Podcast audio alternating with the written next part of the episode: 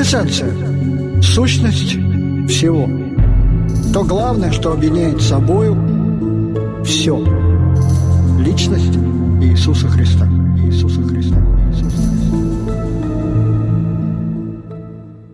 13 февраля 2024 года, 12 часов дня в Москве. Теос Медиа приветствует вас вместе с Василием Ласточкиным, как всегда в это время по вторникам. И мы продолжаем чтение пятого Евангелия. Эти удивительные, совершенно потрясающие тексты пророка Исаия. Сегодня у нас 47 глава, и мы продолжаем э, отчасти э, разговор о судьбе Вавилонской империи, но в очень интересном контексте. И сегодня мы поговорим о том, что я бы назвал лекарством от обмана. Лекарство от обмана. Всем нам, если положить руку на сердце, довелось кого-то хоть однажды обмануть. Я уже не говорю о том, что и всем нам и не один раз приходилось быть обманутым. Данте утверждает, что обман знаком каждому человеческому сердцу. И в его непостижимости, и в его коварстве, и в его болезненной а, такой проницательности. Потому что всякий человек может быть обманут. Существует ли лекарство от обмана?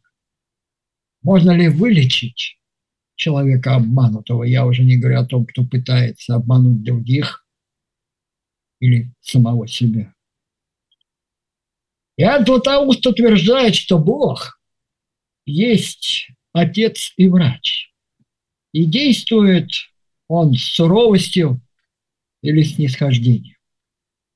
Он исцеляет внутреннего человека. А поскольку мы все время говорим, дорогие друзья, о тайне личного бытия, о качестве внутренней жизни, для нас этот разговор, мне кажется, будет очень уместным. И потому начнем разговор о лекарстве от обмана с первой же фразы э, 47 главы книги пророка Исаи, которая, в общем, продолжает э, те мысли, которые излагаются в видении пророка 46 главе. «Сойди и сядь во прах, девица, дочь Вавилон. Сиди на земле, престола нет, дочь Халды, и вперед не будут называть тебя нежной и роскошной. Возьми жернова и мели муку, сними покрывало твое, подбери подол, открой голени, переходи через реки.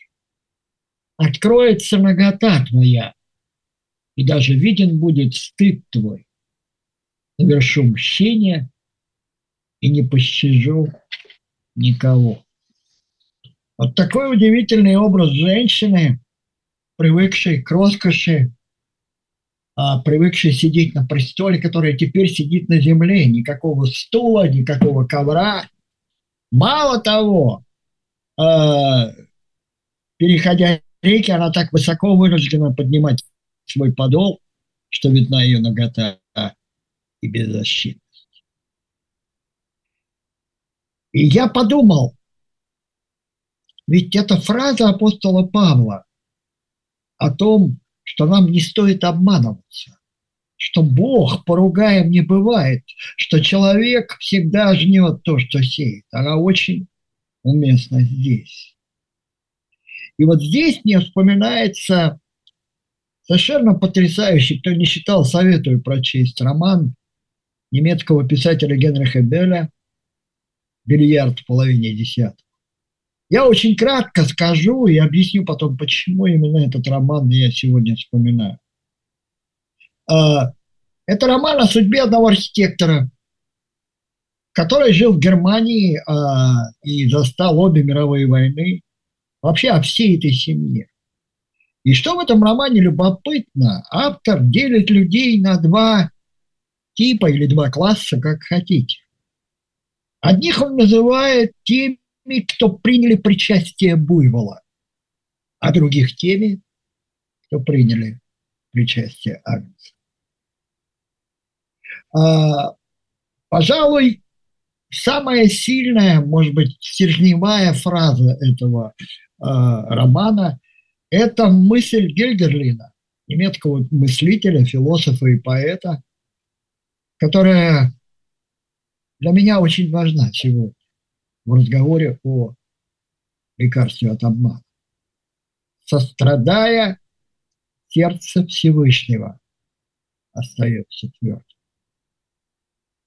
И я почему-то э, здесь же э, вспоминаю фразу древнего греческого врача, над которой стоит задуматься. Что не исцеляет лекарство, то исцеляет железо. Что не может исцелить железо, то исцеляется огнем. А чего огонь не излечивает, то должно стать неизлечимым. Вот такая вот фраза, в которой я вижу вот какой смысл. Если человека не лечат, я уж такое слово в кавычках употреблю, не исцеляют от обмана, испытания, беды, а, последствия его собственных поступков, обстоятельства, которыми он не управляет, то, пожалуй, он так и останется обманутым. К сожалению, такие есть. И вот а, в романе Беля, к которому я возвращаюсь, вот эти люди, которые приняли причастие Агнца, они кажутся беспомощными, бессильными. Их зовут слабаками. Они недостойны успеха. Они слабы, беззащитны. А вторые, которые приняли причастие в Буйвол, они смелы, отважны, решительны. Они знают, как надо и что надо. Они уверенно маршируют по площадям с факелами в руках жгут книги на площадях, определяют, какая раса достойна жизни, какая нет.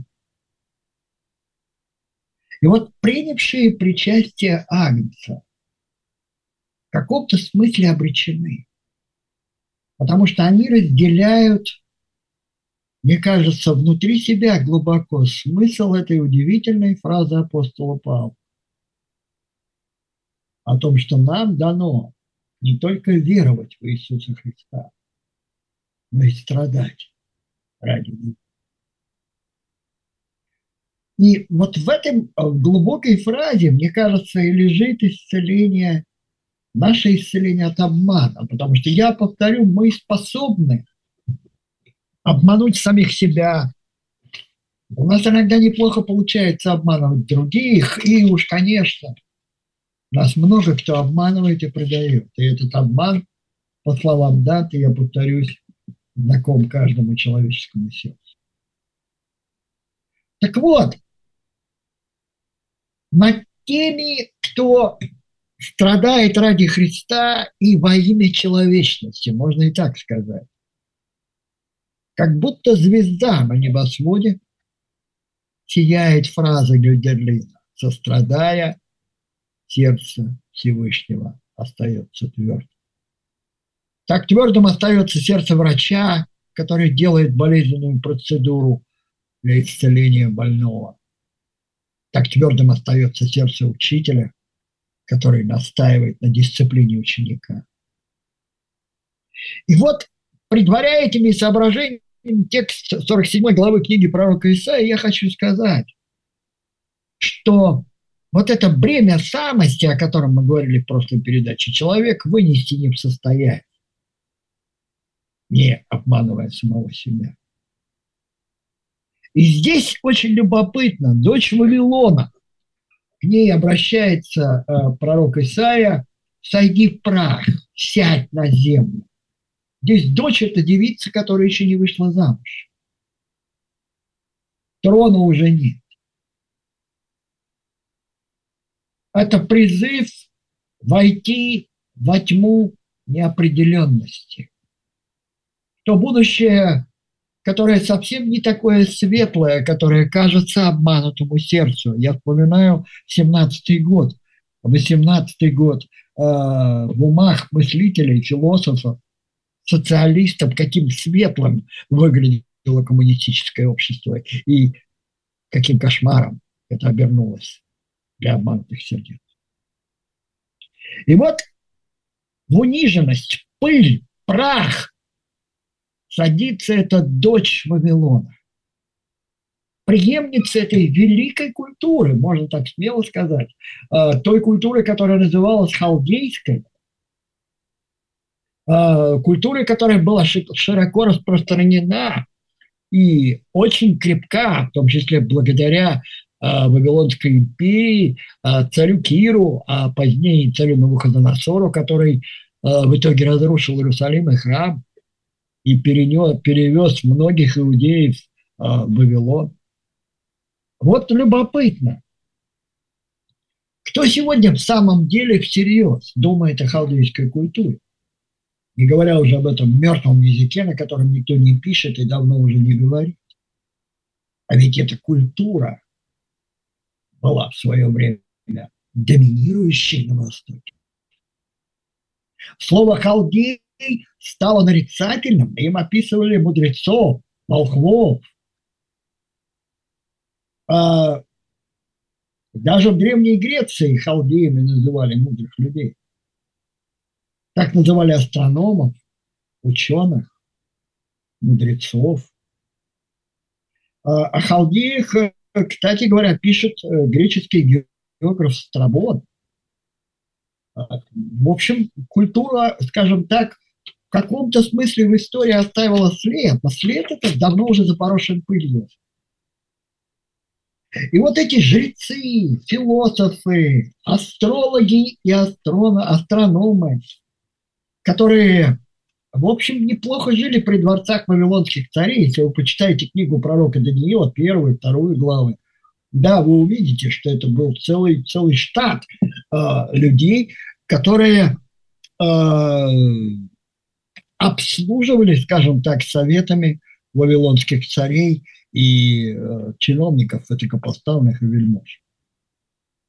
И вот это пророчество о падении Вавилона, я хочу заметить, пророчество, которое звучит еще до того, как Иерусалим пал от вторжения Вавилона. Это пророчество призывает нас верно понять роль вообще человеческой философии человеческого ума. Возьми жернова и мели муку, сними покрывало, подбери подвол, открой голень, переходи через реки. Вот эта нагота, которая открывается здесь, а, ведь что здесь в прямом смысле говорится? Девица роскошная, которая вообще не привыкла ногами по земле ходить. Обычно носят таких э, портшезах или в носилках, да, как говорят. Изнеженная и роскошная девица должна сама на жерновах молоть муку и делать хлеб. Должна сама переходить реки, поднимая подол платья слишком высоко. Но в смысле переносном Э, я думаю, это говорит о том, что философия, а философия, я напомню, это э, любовь к мудрости. Так вот, философия в мире, в мире, который лежит возле, по словам апостола Иоанна, философия давно перестала быть госпожой. Она стала служанкой, рабыней. Рабыней политики, рабыни экономики. Чего только не сказано и написано было в свое время, в 90-х годах, о так называемом свободном рынке, о рыночной экономике. И э, философия стала рабой вот этой странной свободы, свободы гоняться за выгодой. Э, и вот здесь стоит сказать, что нагота, беспомощность человеческого ума человеческого мышления перед э, своей собственной греховностью, перед своей неадекватностью. Эта нагота означает беззащитность перед обманом. Человек может обмануть себя, человек может быть обманут другими людьми. И вот халдейская культура, как мы с вами знаем, в итоге была э, уничтожена, покорена, поглощена в каком-то смысле культурой греческой после Александра Македонского. И преемником этой греческой культуры стала культура римская во многом. И мы знаем сегодня, э, что философия тогда все-таки была служанкой смысла. А сегодня она стала рабыней выгоды. И э, также мы с вами знаем, история об этом свидетельствует, что ни халдейская, ни греческая а философия, и тем более римская культура, которая стала их преемниками, она не спасла Рим от нашествия варваров, которым, в общем, было все равно. И вот эта дикость, периодически вторгающаяся в сознание человека, беззащитность человека перед силой и перед обманом, а, делает этот призыв взять жернова и молоть муку очень актуальным. А, потому что, понимаете, мы должны понимать, и простите меня за это такое словосочетание, мы должны наверное, принять сердцу тот факт, что несмотря на то, что думать необходимо, наше мышление не исчерпает всего никогда. И поэтому философия, хоть будучи важной до определенной степени, я очень люблю читать философов, но тем не менее, философия, как и наука, мы должны об этом всегда помнить, всегда играют прикладную роль в внутренней жизни человека. А потому что, наверное, отказаться от философии мы не можем никогда. философствуют все. Человек, который говорит «моя хата с края» или «своя рубашка ближе к телу», он тоже философ. Только это философия на таком, на бытовом уровне. А, и вот что происходило на протяжении тысячелетий, если можно так сказать, постепенно, постепенно, постепенно философия э, стала богопротивной, наука стала богоотрицающей. Все это благодаря тем установкам, которые сдвинули сознание человека. Человек перестал быть целью и венцом творения. Он возомнил себя центром.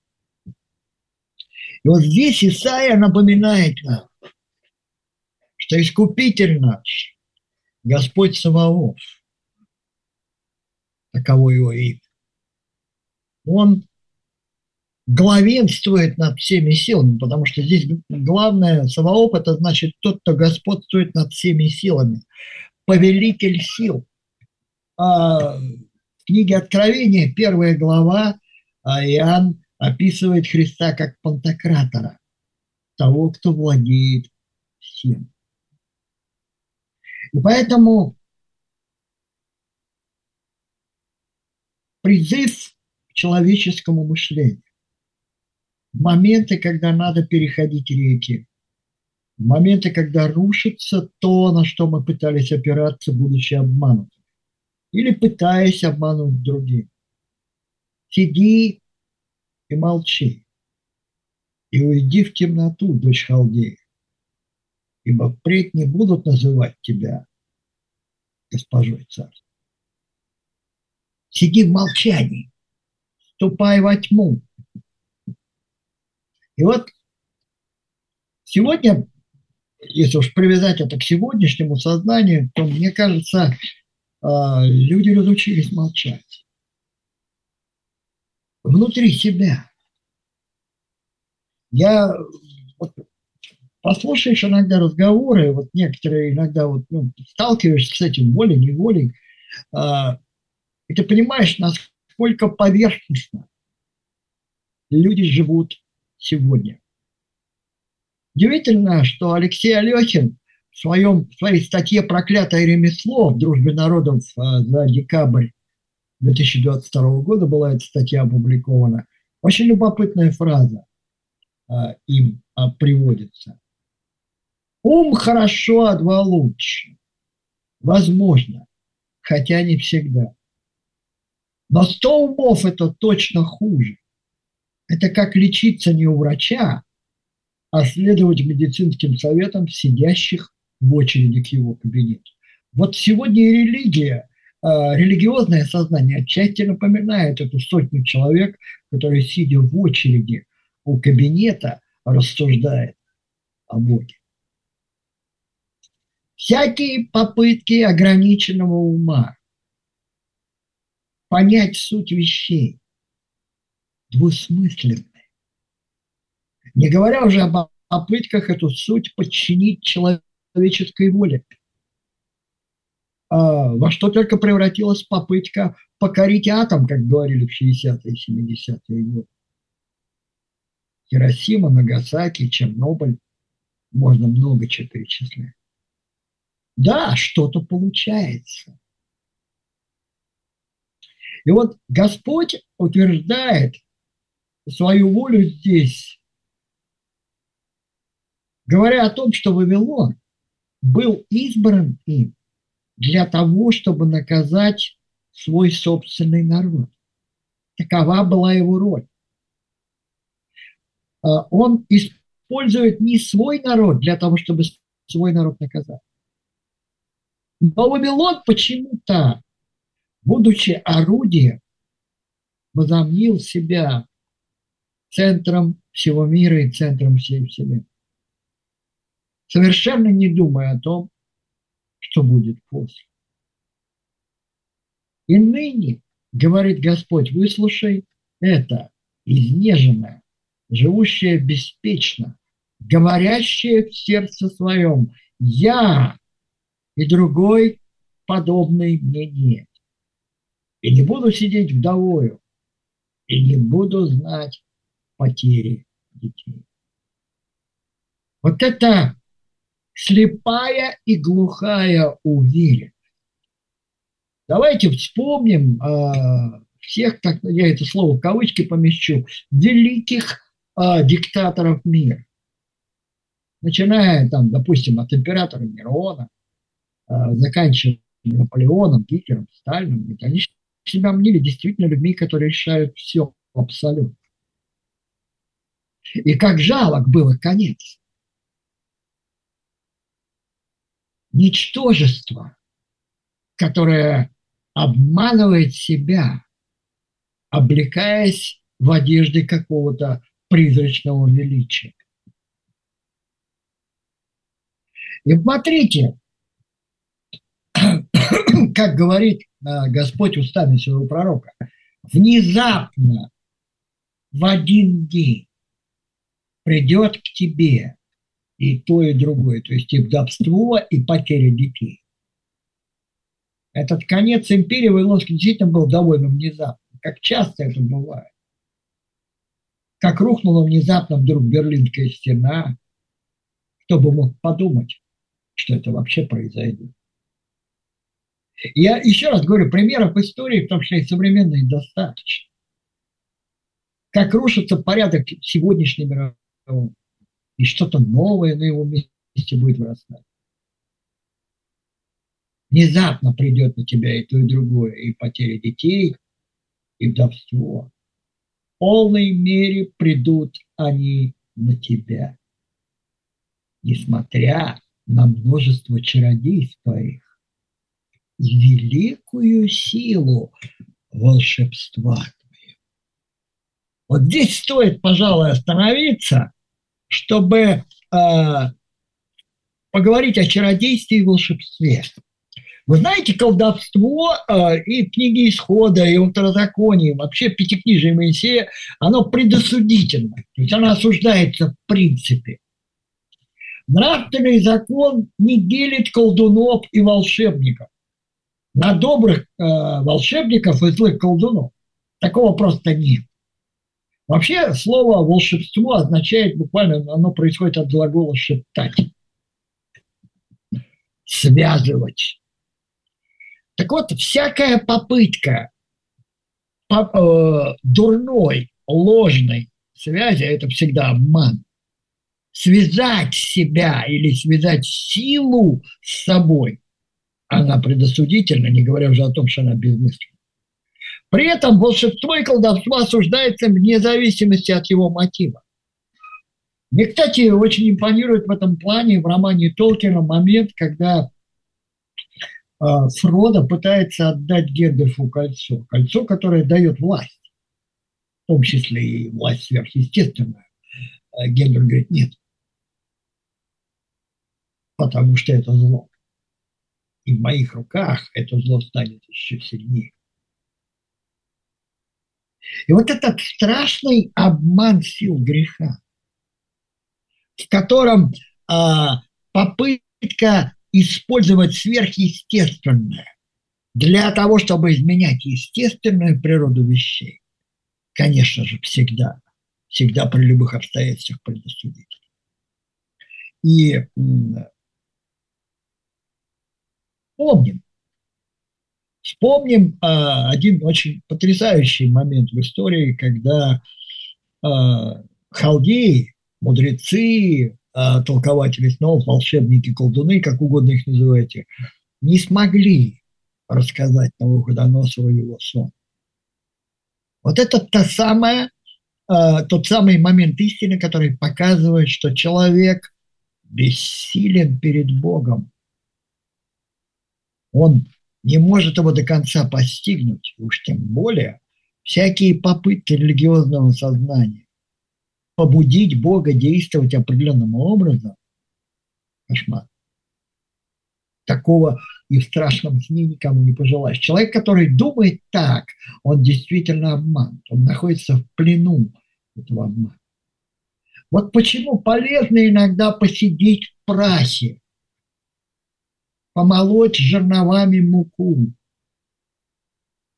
И вот выдающие себя за повелителей сил – астрологи, волшебники, колдуны, которых сегодня много на всех газетах объявлений.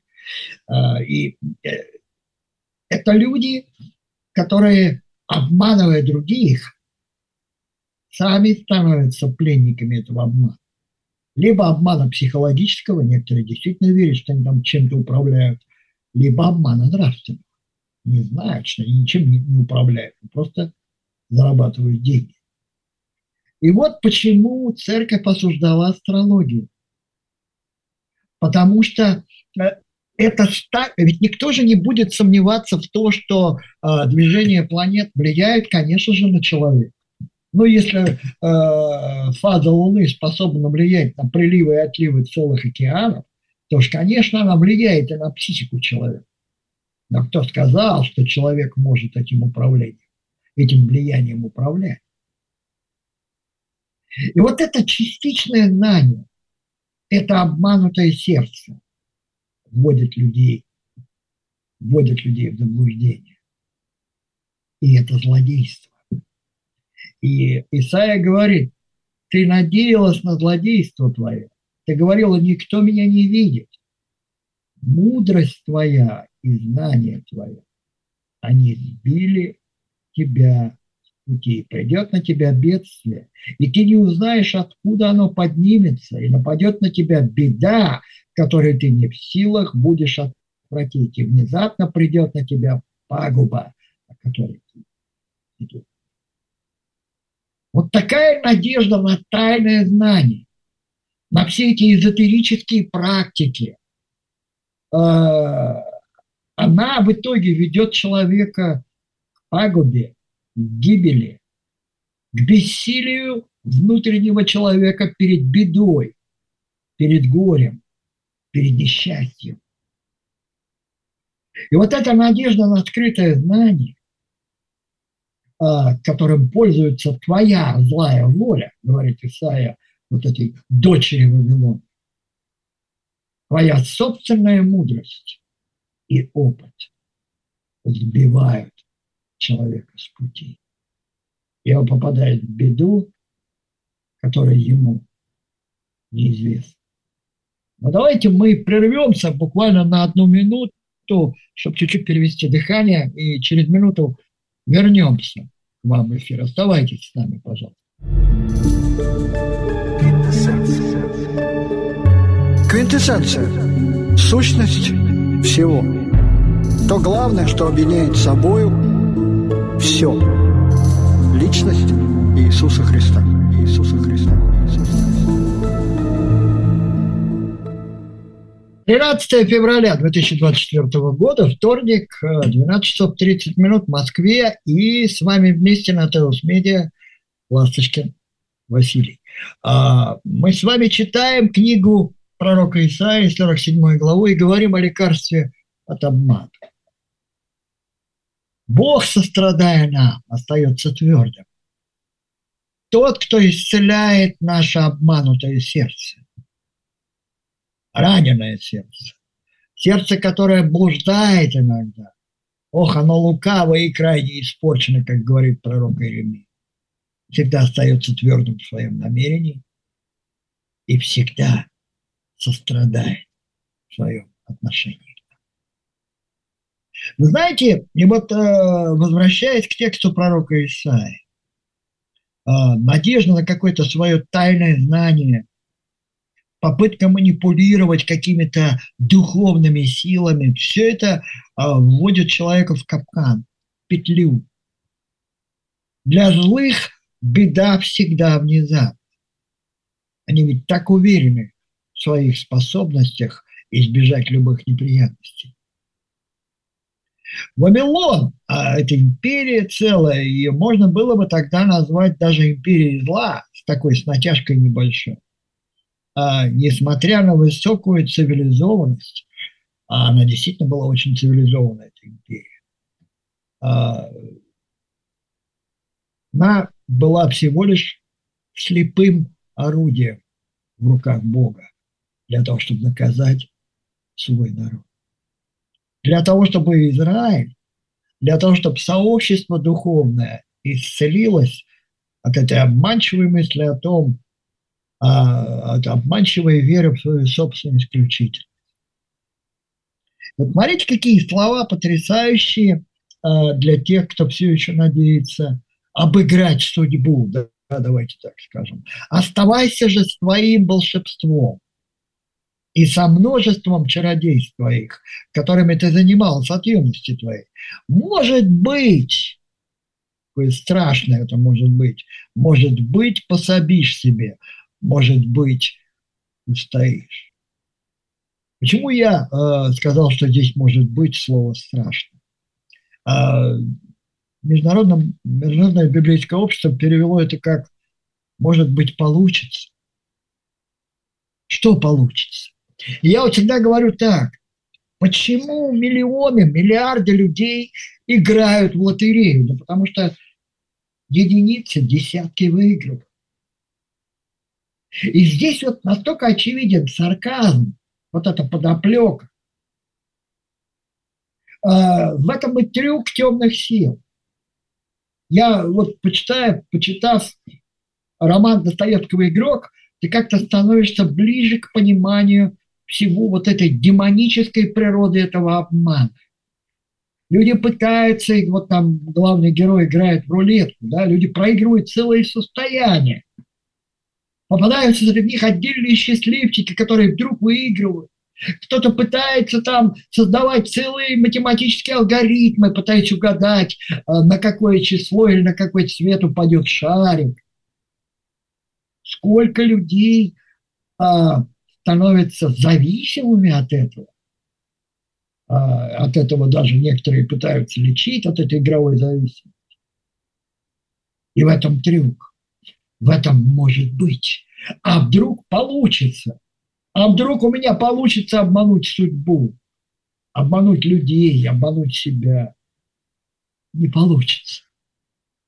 Твердость сердца Всевышнего, даже тогда, когда нам стоит сострадать. И посмотрите, как утомляется душа от этих всех попыток. Ты утомлена множеством советов твоих.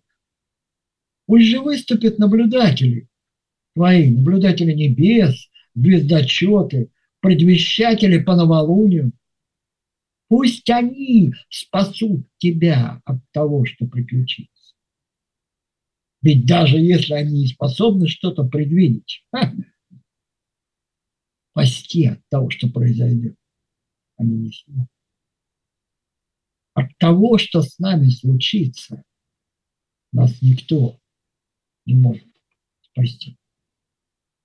Всякие попытки вникнуть в механику небесных светил, которая якобы определяет судьбу человека. А ведь это что такое? Это противоречие а, права на самоопределение. Человек свободен именно с точки зрения свободы совести. Так вот, все это утомляет. Все это, а, вся эта попытка понять нужную нам закономерность. Я хочу на этом сделать акцент. Да? Люди как бы находят эту нужную им закономерность. И каждый по-своему считает, куда упадет, на какой номер шарик, а, и э, какой номер лотереи будет выигрыш. Люди действительно играют с жизнью. Банхёсер в своей этике пишет, что именно в злые времена эта попытка играть, она очень сильно э, обостряет человеческое сознание. Вот почему, я еще раз повторю, запрет на астрологию э, в церкви, он абсолютно уместен и правильный. Почему?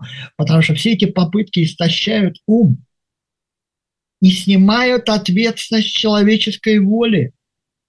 Они делают человека рабом тьмы, какими бы светлыми не были намерения тех, кто этим занимается. И посмотрите, как пишет Исаия, как он говорит.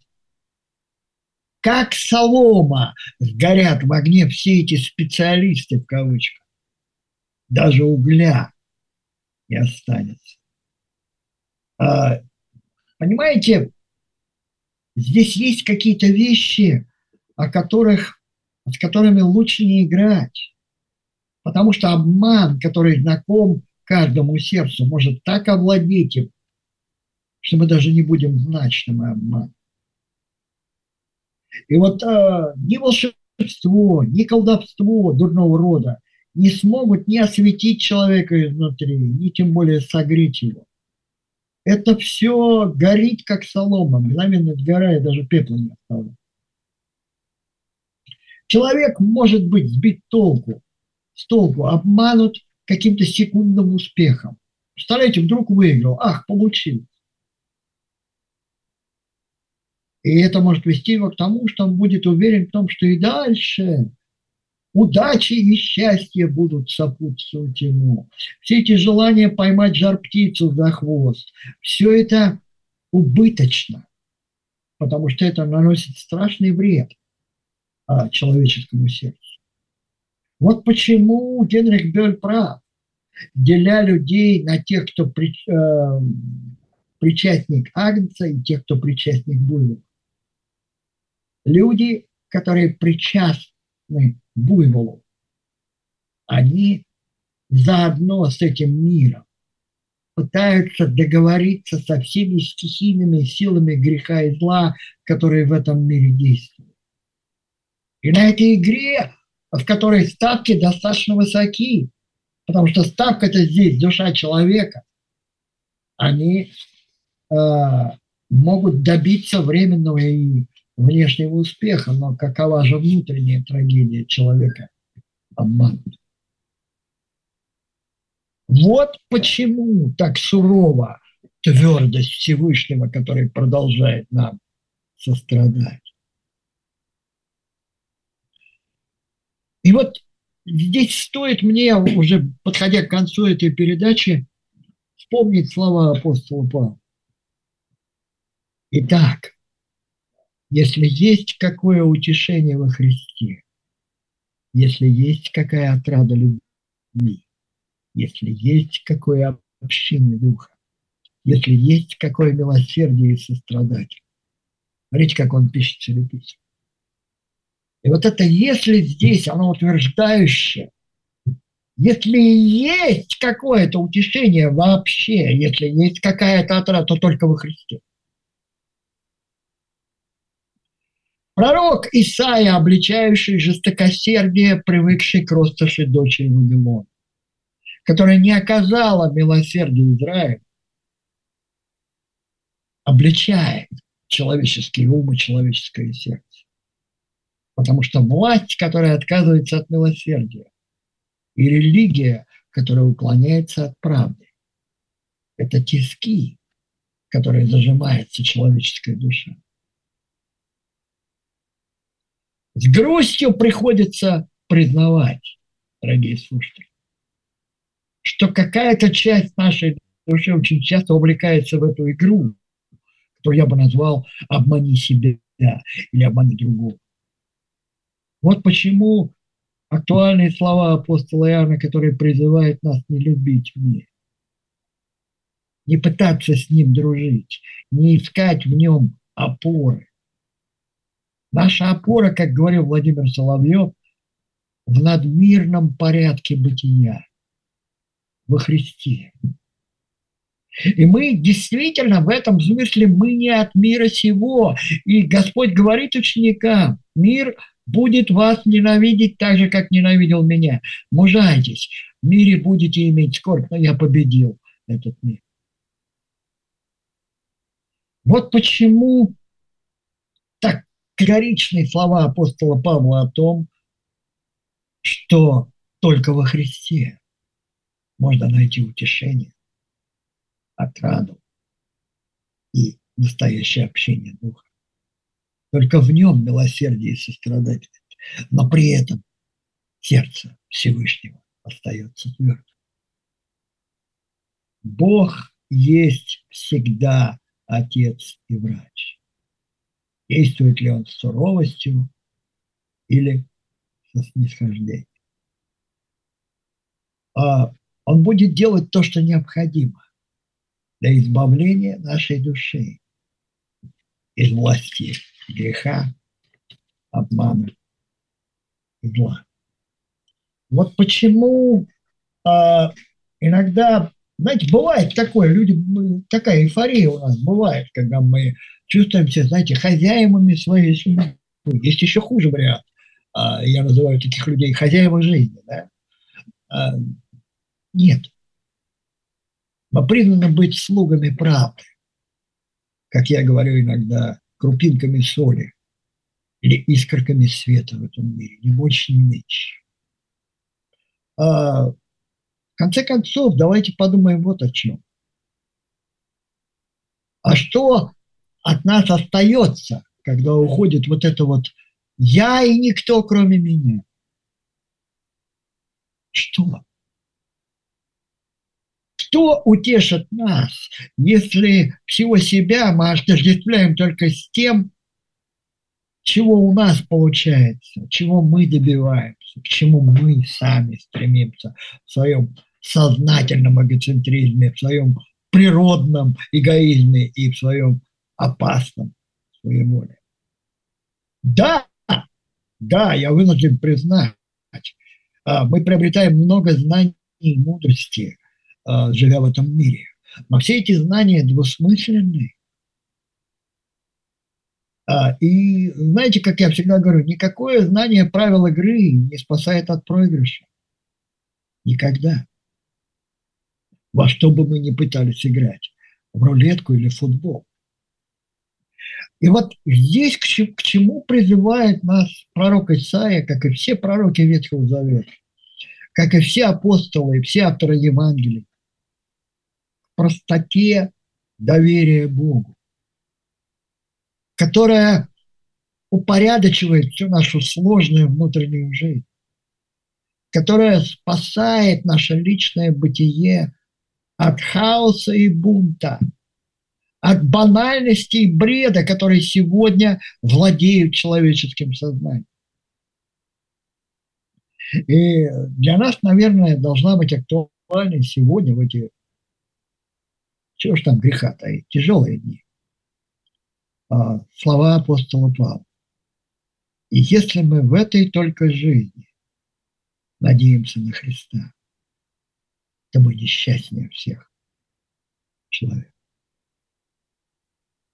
Господь избавляет нашего внутреннего человека от обмана. Как врач. Лекарством, железом, огнем, что бы ни потребовалось. Но если человек выбирает обман, он остается неизлечимым.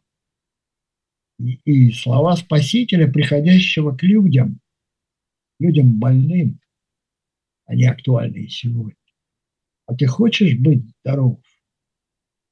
Ты хочешь быть здоров. Это ведь каждому из нас. Это для всех при любых обстоятельствах. Вот почему э, надо определяться. И нам дано время в этом жизни, в этой жизни, э, кем мы хотим быть. Теми, кто принял причастие Буйвола, или теми, кто приняли причастие а, быть соломой, горящей в огне, искушение обмана, или быть крупинкой соли и искоркой света в этом мире, лежащем возле. И вот, э, возвращаясь к роману Генриха Бёля «Бильярд в половине десятого», кстати, у него есть еще один потрясающий роман «Где-то был Адам», а, писатель невероятный, кстати, лауреат Нобелевской премии, а, христианин. Его все время обменяли а, религиозные деятели обвиняли его в том, что он слишком социалистический. А социалистический лагерь клеймил его за то, что он слишком религиозный. Вот, пожалуй, хорошее место, середина. Потому что когда мы в середине, нас будут атаковать и справа, и слева, и спереди, и сзади. Человеку середина сегодня трудно. Трудно. Но это единственное место, где для нас есть у Бога лекарство от обмана от этой слепой веры в собственную исключительность, от этой слепой веры во всевластие зла в этом мире. Это неправда. Зло не властно до конца. Оно властно только до определенной степени. И как говорит Боэций, Бог победил зло, исключив его из вечности. Поэтому беда, несчастье, горе, зло, обман – все это не навсегда. И мы же устремляем свои сердца туда, в будущее, которое на самом деле светлое потому что там Христос. И, как говорит апостол Иоанн, а в этом небесном граде света не нужно будет, потому что сам Агнец Божий, Христос, там светильник. И там уже не будет ни болезни, ни горя, ни слез. И вот это в какой-то мере доступно нам здесь и сейчас потому что мы причастны Христу, мы причастны к этому свету, мы причастны к вечности через Христа. И вот это надо хранить в себе, потому что без этого мы никогда не исцелимся от этого обмана, от этих страшных попыток обмануть себя, жизнь, мир. Я уже не говорю о людях, которые нас окружают. И вот на этом я заканчиваю передачу. В следующий вторник мы с вами продолжим, конечно же, чтение книги пророка Исаия. И я хочу пожелать нам всем на этой неделе э, принимать это лекарство от обмана. Потому что Бог э, в своем чудесном промысле хранит нас, защищает исцеляет нас. И все ведь дело, в конце концов, в том, о чем мы говорим всегда, в качестве нашей внутренней жизни. И потому я благодарю вас за внимание и прощаюсь с вами, дорогие друзья. До следующего вторника. Всего вам доброго. До новых встреч. До свидания.